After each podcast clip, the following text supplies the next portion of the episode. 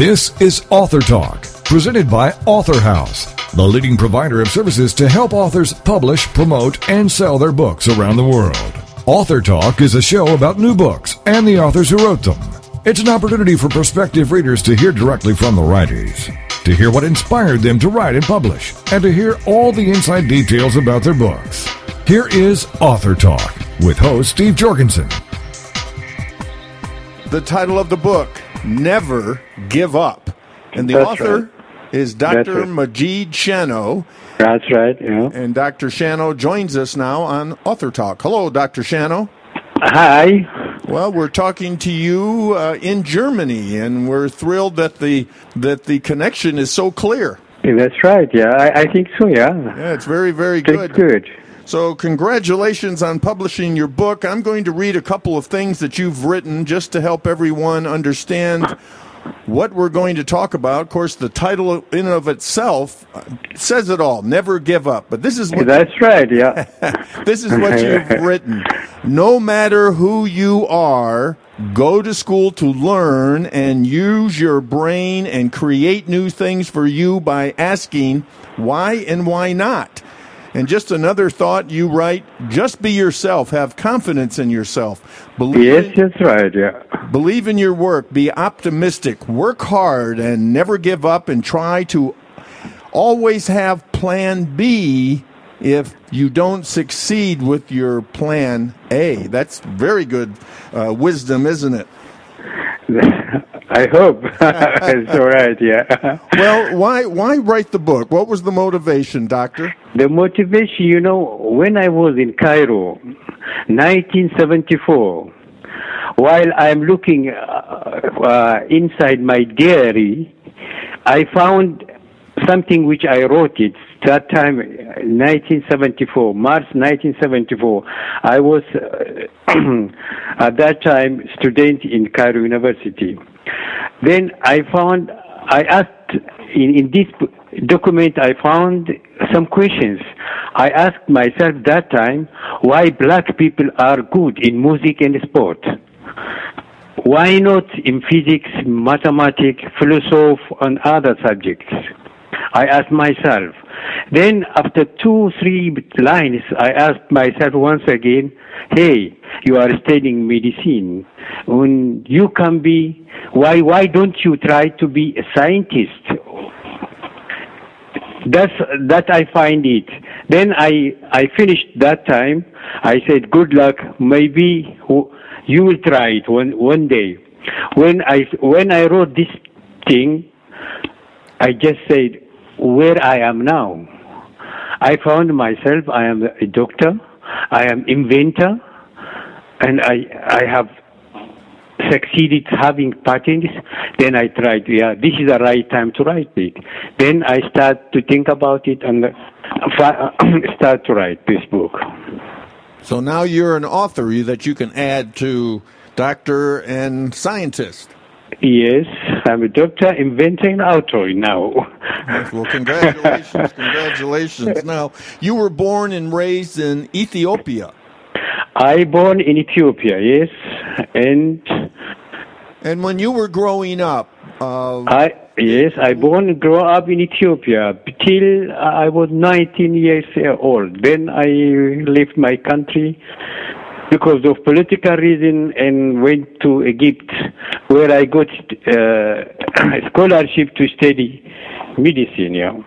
when you were growing up, doctor, did you have these feelings that you needed to really work hard and make something of yourself? Uh, Never, never, never in the ever.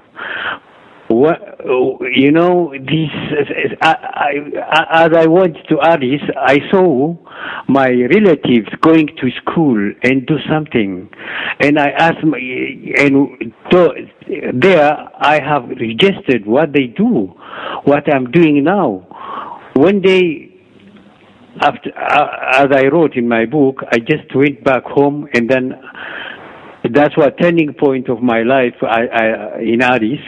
Uh, when I went back home uh, in Harar, then I started to go to uh, to to to find ways to go to school. so you were And- you were inspired by others in your family. That's right. Yeah, that's right. That, that's right. Then after that, then I uh I used to play football very nicely. Then I saw my colleagues in in the school. They are doing well, and I was always not good. Then I said, why not you study? Why not these people are better than you? Why not you try to be, to be better one for them? Then I tried to study very hard. Then I found myself now very good. Well, it there's no easy road, is there? It's just hard work and and study a lot. I mean, most people today of seems especially American children don't understand the importance of just a lot of study. Not only American children, my child, my my child, and my children, they are not. they didn't find. Uh, they, they are not conscious about to study hard on to to get something, to be motivated to to work hard. No, they are not motivated. You know, I don't know why. Because of the the the opportunities here is every. They have got an opportunity, and they they don't they don't like to fight at all. So you get what they want here. So they don't they don't they don't study why. I don't know why. So we have a responsibility as parents and adults, don't we, to really uh, not only encourage children but to really push them. That's right. That's right. Yeah, and. Uh, when I see the, the children uh, in Africa or in the third world, they, they have ability, they have potentiality. The only thing that they lack of opportunity uh, and motivation. When they when they have that, I, I think they can be somebody. So a real key, as you put it, real simply, believe in yourself. That's right. That's right. That's, yeah, that, after a long time, I found myself the only way to do better is to believe in yourself and to work hard, to use, use your brain. Always, day and night, think about it, how you will be somebody. Then you will be somebody one day. That's what I mean. Where did that finally make sense to you? When did that happen, Doctor, that you really knew that you had to take charge of your life, believe in yourself? Uh, uh, in a high school, you know, in high school, I uh, because my father was in prison. Then I said, uh, "You have got responsibility," and I was in this in a high school. Some of my comrades were better than me, and I said, "What I'm doing now? Why not? I cannot be one of them. What? Why cannot? Uh, why not? I, I will. Uh, I I stayed very hard on to be." To, to take the responsibility of my family. So that's what I started the day in high school. I started to, to take my responsibility of my own myself, and I tried to work very hard.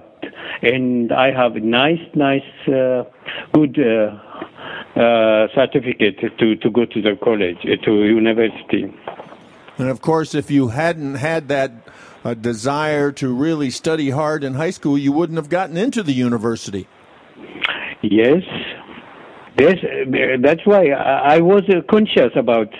In high school, uh, I was very, very conscious, and I did very, very good uh, notes, and I got a nice certificate to go to the university. Yes. You also have this phrase that you want everyone to know: if you fall down, get up and carry on. That's right. This motivation is, is, in Egypt. You know, uh, when I was in uni, uni, and I saw many of my colleagues uh, when they when they fall, they just give up, and I say no, I don't do that. Once I uh, fall down, I must stand up and run, try to go ahead. That's. Uh, yeah, we have to learn, don't we, Doctor, that some of the things that we may want to do and be successful at doesn't happen the first time. We have to do it the second or third time it may take, or even more. That's right. That's right. I have never, uh, I, I have never been uh, at once so uh, successful. I tried and tried, and any time when I fail, I, I tried it once again. And uh, you know, when I make a mistake, I, I just went sit down and I ask myself, "Hey, Majid, why did you that? Why did you fall?" What, what did it, what, why didn't you succeed with this thing? What is your problem? Why don't you change your method? Why, to, why, why not you do this way? Why do you did that? You, so please take care of yourself, do something that is not right, go the right way. This, I used to criticize myself every day in my diary. Every time I used to, uh, search a new position, a new change, a new method of to, to get successful. And uh, all my diary is written only uh, self-critic on the way of finding successful way. Well, as you That's, so so well point out too, doctor, that often we want to blame somebody else or our circumstances, our conditions because we're not being successful instead of taking that responsibility, right? That's right. But uh, I just say this situation has, has but everything I, I used to, to, talk about myself. You are responsible. I am responsible. Why should I go with this situation? How I, I, I win this situation? How I can convert this thing into my own opportunity? And I used to always speak with myself and I, I used to try to change my ways with and pass the, with with the conditions which I have, and uh, within it uh, the, to make the best out of out of the out of the situation, to make my own successful way to, to create this way. And sometimes progress is very very slow. It doesn't seem to be happening. Never, never, never. For example, when I try to to find a job in Germany. It takes me a long, long, long time. I used to write about 200 applications, and when they uh, invite me for interview, they have seen my black color mostly three, four, five times. They say, "We are sorry, we cannot our people cannot accept you, your color. So please, don't take it easy. So I have such uh, uh, uh such kind of uh, experience. Uh, uh, even though I tried again and again, again, again, bit till I get a place to work. So never give up, like never give up. Like yes, your title right. so well says, right? Never give up. Now, also, you say later on in life that you learned a very important lesson. And this, I'm quoting you: "Pay attention to feelings of overtaxing oneself and exhaustion." Now, explain what you mean. Uh, would you please repeat your question? Yeah, you you said this. Pay attention to feelings of overtaxing oneself and exhaustion. Yes, uh, when you work hard, don't forget yourself. This is very important. Take time for yourself. Don't forget yourself. Uh, that, that means relax, meditate, take make a sport. Do something for yourself. Don't forget. Take time one hour. That's, that's what i mean. And today you're a doctor of sports medicine? Yes i'm a doctor and specialized in sport medicine yeah. And also you have some um, medicine patents. Yes i have patents medicine patents too yes yes what about including other people into helping you solve your problem when things aren't going as well as you would want them to? You mean you mean now uh, uh, in the past? In the past, I have I have got many people have helped me materially and they gave me so, so much advice. I have taken everything, you know, everything what the people give me, I took it, and I, out of it, I have I have taken the best one, and I, I, I uh, then I leave the other one. When, Well, the title of the book is Never Give Up. That's right. We appreciate you, Dr. Majid Shano, for sharing us, sharing with us uh, your insights and what has made you successful.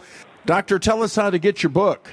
I hope it will go on in the, the whole world, every English-speaking countries. I hope. So we can go online to all the different book retailers, and I'm sure ask for it there. We can order it. That's right. That's right. Yeah. And also, of course, through authorhouse.com, uh, your, Yeah. your publisher. Now, do you have a website, Doctor? Uh, um, yeah, Ma- Chano is my website, you know. Magid Chano. When you write it, I, I have it. Okay. MajidShano.com. Yeah, yes. Okay. Very good. Well, we appreciate you being with us on Author Talk. Thanks so much. Yeah, thank you very much, and we. I hope we will be successful. Thank you very much. That was Dr. Majid Shano, and he is the author of his book, Never Give Up. You're listening to Author Talk. We'll be back right after these messages. Innovation and insight, problems and solutions, capitalizing on your ideas and efforts. That's all a part of Changing the World One Invention at a Time with Rick Rowe. Thursday evenings at 6, 5 Central on TogiNet.com. Rick will be sharing stories of innovation, invention, inspiration, and overcoming obstacles with guests who have been there, done that, and are doing that. Rick will be asking the right questions, helping you identify the real problems, and showing you how to act on your ideas by increasing consumer confidence and, more importantly, increasing your confidence to act on your ideas. For even more information, go to ThinkTek, that's T-E-K, globally.com. Then join us as Rick and his guest teach us how to develop new ideas and create new products, new businesses, new jobs. And together, let's get our economy growing again. It's changing the world one invention at a time with author and inventor Rick Rowe. Thursday evenings at 6, 5 Central on TogiNet.com. Y'all wave your hands. Look who's on. It's Dakota Man Keith and he's number one. Now you might think Wann's youth was sad. Right. Cause he had a death, dear mommy and dad. Right. But that ain't the case. It wasn't his fate. No. The Wanns never struggled to communicate. Ha. Y'all wave your hands. Look who's on. It's Dakota Man Keith and number one.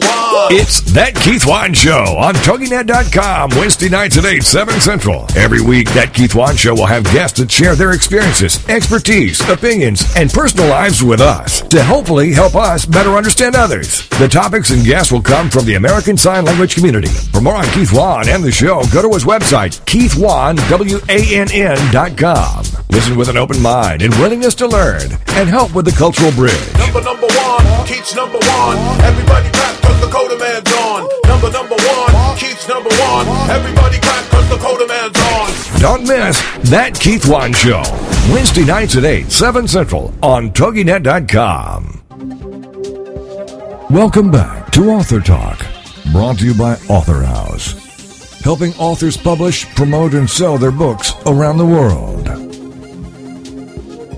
The title of the book, Freeway Close. And the author is Susan Calhoun, and Susan joins us now on Author Talk. Hello, Susan. Hi. We're going to discuss this serial killer, uh, this mystery that you have created. And uh, this is a little different than most, and we're going to get into that. But I want to read a couple of things that you have written about your book. Freeway Close, you say this I love true crime and crime fiction. When I decided to write a serial killer was my perfect subject. I also wanted to explore the killer's evolution and how easy it is to kill in a place like LA. You really get into the mind of this serial killer, don't you? Yes, I, that was one of my main focuses, and I tried really hard to do that. And why did you do that? Well, I think society as a whole, and me personally, uh, I think there's a lot of interest and curiosity about how a human being can turn into basically what we all consider to be a monster. And I don't think these monsters are necessarily born. But on the other hand, you can't just point your finger at society or at the parents and say that it's somebody else's fault. I think there's a an interplay between the heredity aspect and the environment where something gets a person moving in that direction. And I was trying to show how somebody who was already kind of uh, at risk could easily, or maybe not so easily, but could eventually evolve into what we see as a monster. Now, your killer in this book uh, doesn't have a name. We're, this is this is not so much the focus of a person; it's the mind. Exactly. And we're not following the police uh, search and uh, you know all that goes in to try to find the killer. This is this is really different. Well, there are many, many police procedurals involving various police departments, the LAPD, of course. We have Michael Connelly, who is wonderful author, and various other uh, authors who use the FBI and what have you to show how uh, these people are apprehended. And I could have written something along those lines because I've I've had experience in that area as well as vast reading experience in that area. But I wanted to spend more time on the killer himself and what was really in his mind and what he thought of the police and what he thought about society and of course what he thought about his victims. And I didn't really want the distraction of the police moves um, to interfere with the killer. Furthermore, um, I didn't want the police to save the day. I wanted the victims to save the day because this is also about victim empowerment and specifically female empowerment because women are almost always the helpless victims in these books and movies and I wanted to see the women in this book be able to uh, create their own destiny, if you will, in a rather socially unacceptable way. Now, you write the book touches on a lot of topics racism, homophobia, religious bigotry, drug abuse, police brutality, infidelity, and of course, violence against women. So the book is obviously loaded with these issues and done in a very unique way, and that's what sets your book apart. The freeway or freeway close is uh, much different than the usual serial serial killer uh, novel. Now, this killer, he's a con artist. He starts out as a con artist. I mean, he doesn't have murder in his mind. Not at all. Tell us how that now evolves. He, okay, well, he is essentially someone who feels entitled to have what he wants. And initially, what he wants is material things. So he has various scams going to make money. He has a fake earthquake insurance scam that he starts uh, after one of LA's earthquakes. He has various false identities that he uses with credit cards that he's stolen. He's just he's a very accomplished con artist. And he's also a rapist. However, he wasn't the type of rapist who necessarily brutalized his victims. The women that he raped were more like other things that he wanted. He felt entitled to having sex with who he wanted to have sex with. And so, and he used various con games to get the women to get into the car with him.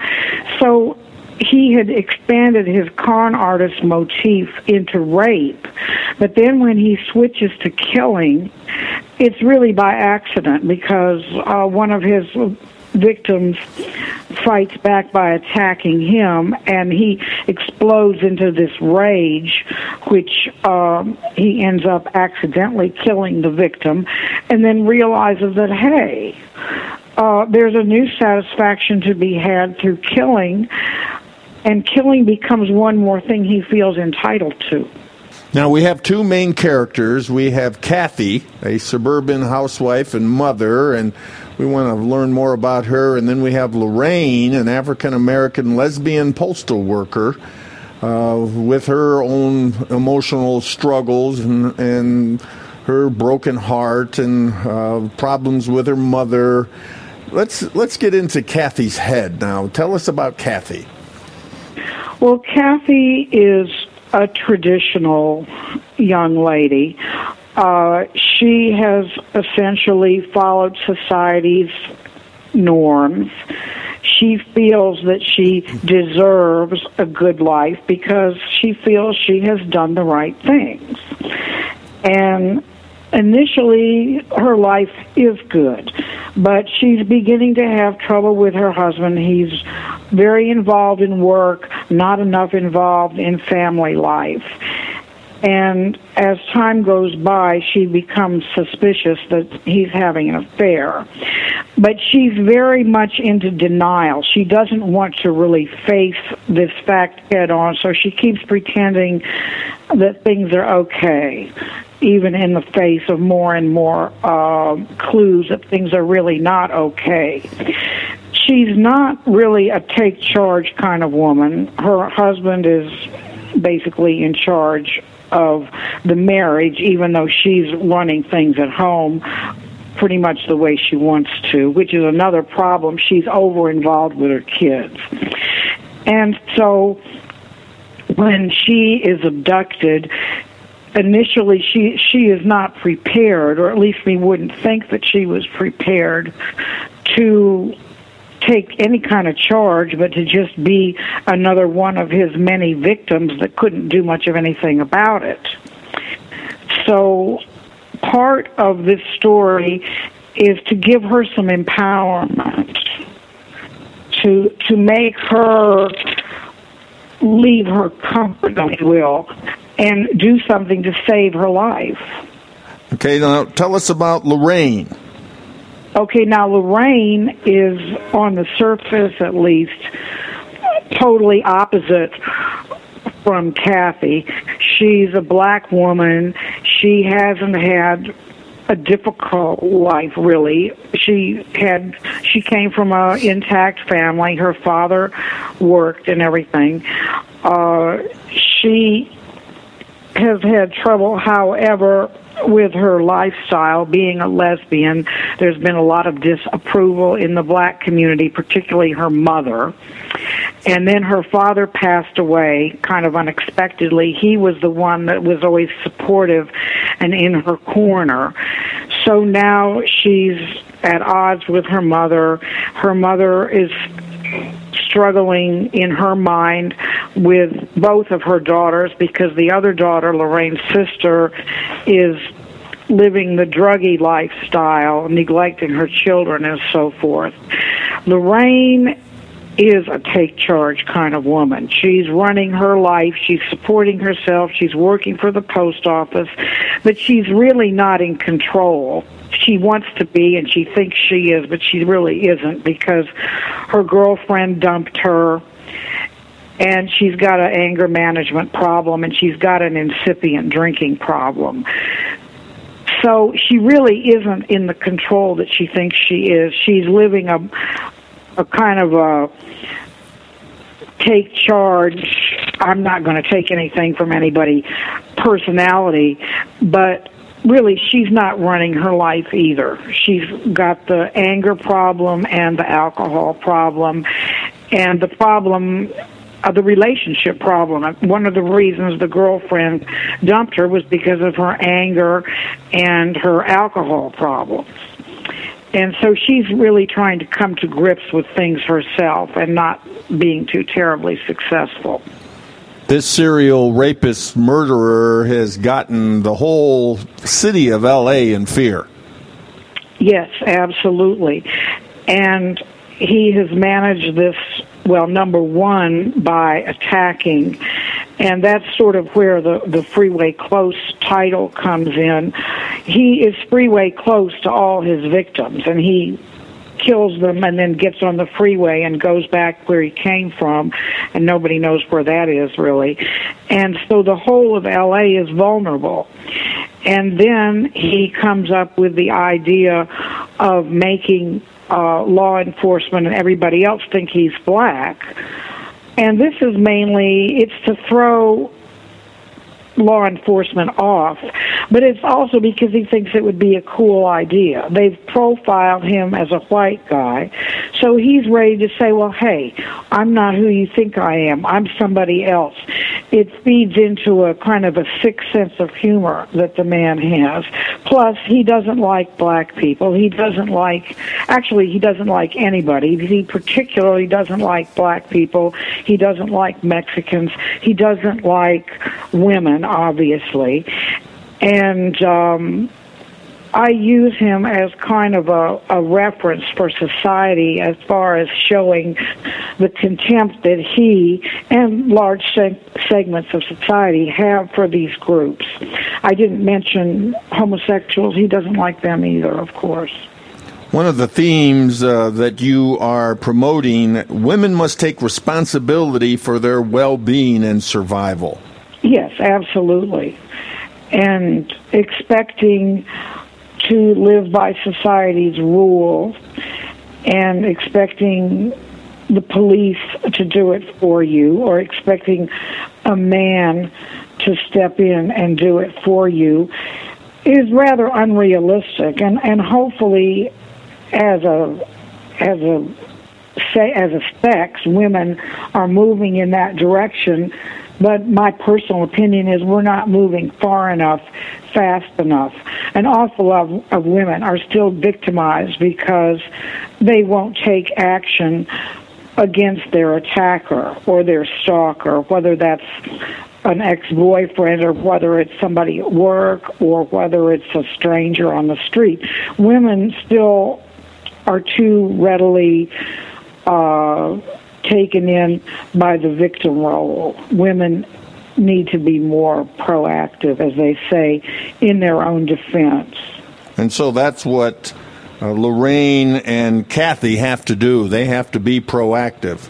Absolutely. And the thing is, Lorraine is the one that you would expect to take charge. Knowing her personality, she's a strong woman, she's a big woman uh, she's an I'm not going to take any mess from men type of woman of woman and you would expect her to be to save the day when it's uh when she and Kathy are trapped with the killer. You would just somehow expect Lorraine to be the one to do something if something was going to be done. But Kathy is the one who really needs to learn how to take charge so that she can grow as a person and become more um, proactive in her marriage, in her relationship with society. Whereas Lorraine actually needs to let somebody else do something for a change because she's always the one doing something, and a lot of the times the something she's doing isn't the right thing. So in a way, what happens is good for both of them, or at least that's the message I was um, hoping to convey. The title of the book, Freeway Close, and the author is Susan Calhoun. Susan, tell us how to get your book. Okay, I have a website which is freewayclosekiller.com and the freeway close and killer are all case sensitive they need to be in capitals you can go to freeway close on amazon or on the author house website to buy the book as well and of course, you can always call me at 310 438 6242, and I'll be happy to see that you get a copy. Susan, thanks for being with us on Author Talk. Thank you so much. I've really enjoyed it. That was Susan Close. I'm sorry. That was Susan Calhoun. She is the author of her book, Freeway Close.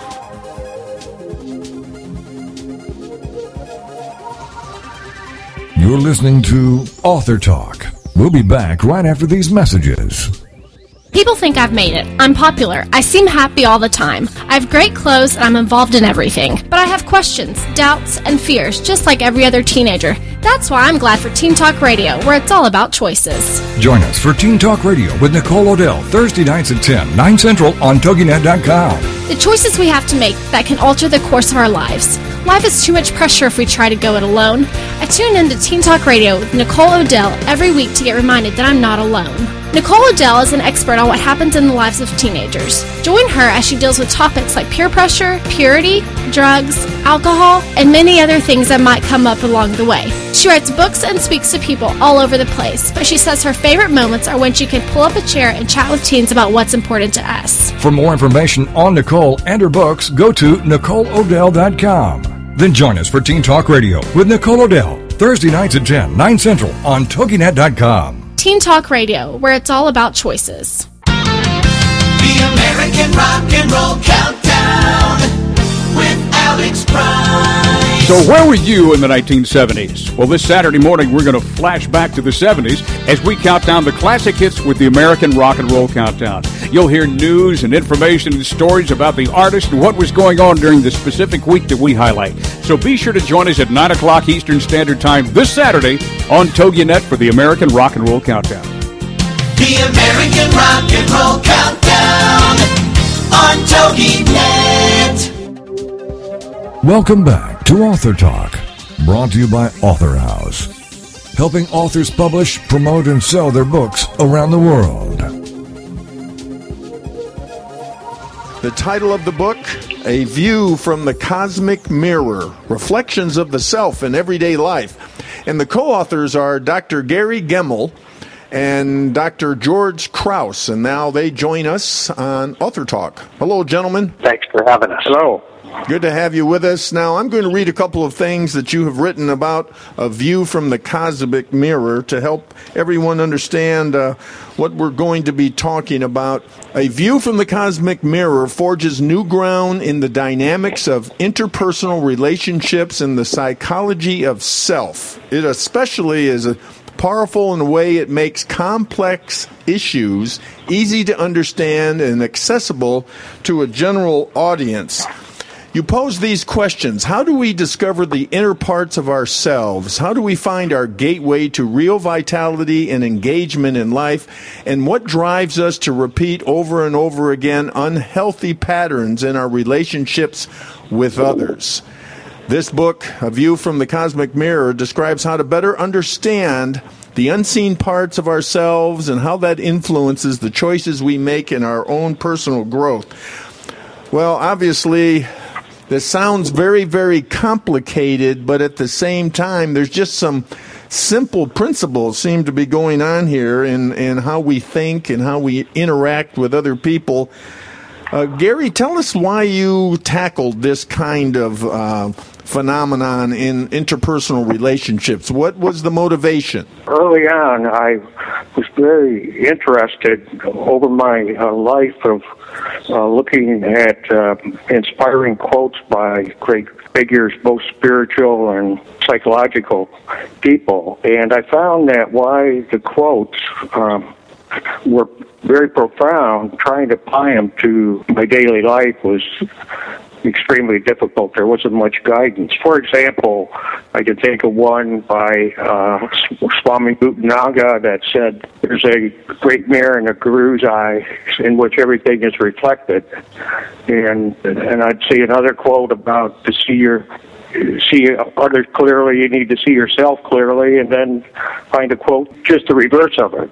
I was looking for uh, a way to, find a way of taking these profound things and try to apply them to my life, and I really kind of found that. And George and I, through uh, a lot of Jung's work on, uh, you know, projection, and projection leads to the idea of the mirror, which is, I think, a more acceptable and easily understood term, and it doesn't sound so clinical to see it as like a natural phenomena that uh, when we feel strong charges in interpersonal relationships, either positive or negative to people, it's really pulling up something in us, some hidden part of ourselves. In fact, uh, Jung uh, used to believe that uh, that everything appears projected out that's hidden in us, so that we can begin to grasp and see it.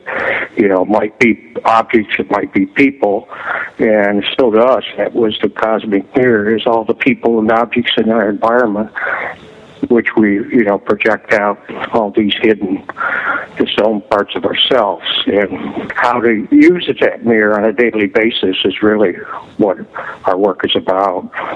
So, George, uh, in order to understand ourselves, we have to have that aware um, awareness of how others in our lives function as a mirror back to us. Uh, I think we can understand the mirror reflection, the interaction. What is that about? In the years of clinical practice that uh, that I've had, I I found uh, certain patterns uh, repeating themselves over and over, patterns uh, that people exhibit uh, in um, relating to um, their partners or uh, patterns that uh, might repeat themselves in their relationship with their work or even relationships with uh, external objects like uh, alcohol or drugs. These patterns have uh, become so prominent, became aware that there were certain concepts that uh, seemed to help me better understand um, what was going on in them. Gary mentioned one of the principal concepts uh, is the idea of projection. That in one sense, it's a defense mechanism that we use to protect ourselves. We might uh, assign blame, for example, to someone else when we may ourselves be at least partially responsible for what may have transpired, but we might deny and project that responsibility onto somebody else. So there were a few uh, simple concepts like this that uh, seemed to recur over and over. I felt would be useful to bring to a larger audience. Example of which uh, might be if, if you've ever noticed uh, how you've observed some personal quality about somebody else that uh, that they weren't aware of about themselves and you might see something in them that that they can't see about themselves. Well, we take this a step further and and pose the question, uh, you know, have you ever thought what others might see in you that you can't see in yourself? Just forms the basis for what we're calling the cosmic mirror. And as your work in organizational behavior, Gary, uh, when you bring this up to heads of companies, corporations, how do they handle that?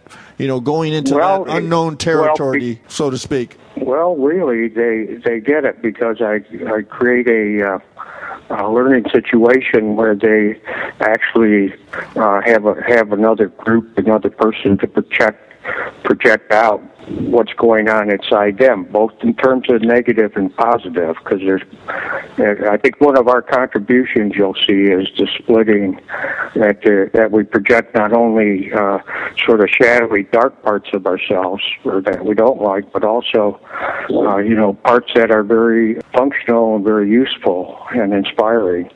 But uh, I, there's a lot of ways of doing it. One is they they write feedback to each other, and and then they go through the feedback and put down simply.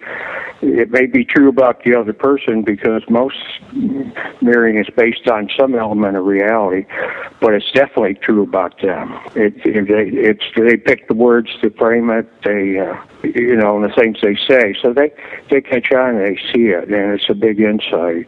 And and even it's seen in other group and writing observations about that group, they realize well it might have some value for them. It really they can't do much about that other group, but it has a lot of value for them, suggesting to them the kind of issues that they're not dealing with in their own group. So kind of work like like that. I'd also like to mention, actually, you know, it has uh, real interesting scientific base now in neuroimaging uh, around uh, uh, what's called mirror neurons, which is a really huge thing, which kind of gives uh, uh, a uh, scientific biological basis for the process of mirroring. Well, this mirror concept, George, we we certainly could see that uh, with children and parents and and with spouses. We're often so close to obviously those people. It may be difficult to really interact with them at this level. And really, I, I guess that's where you're, you're trying to get people to open up to each other. Is that right? Well, that's right, and and you understand a, a key element in this, and that's uh, the need to create a uh, emotionally safe enough environment for uh, for these kinds of self examinations to take place. If a person feels threatened in any way, then uh, it's likely they're going to close up and not be willing to look at these very vulnerable sides of ourselves. Uh, just to add one one thing too uh, to the kinds of work that we, we do um, with executives, uh, um, oftentimes uh, we'll work with uh, groups, work teams, and uh, in an attempt to understand uh, the uh, dynamics of their um, relationship with one another, an accounting group or a um, human resource group. And what we find inevitably is that uh, there's a kind of in-group and out-group bias.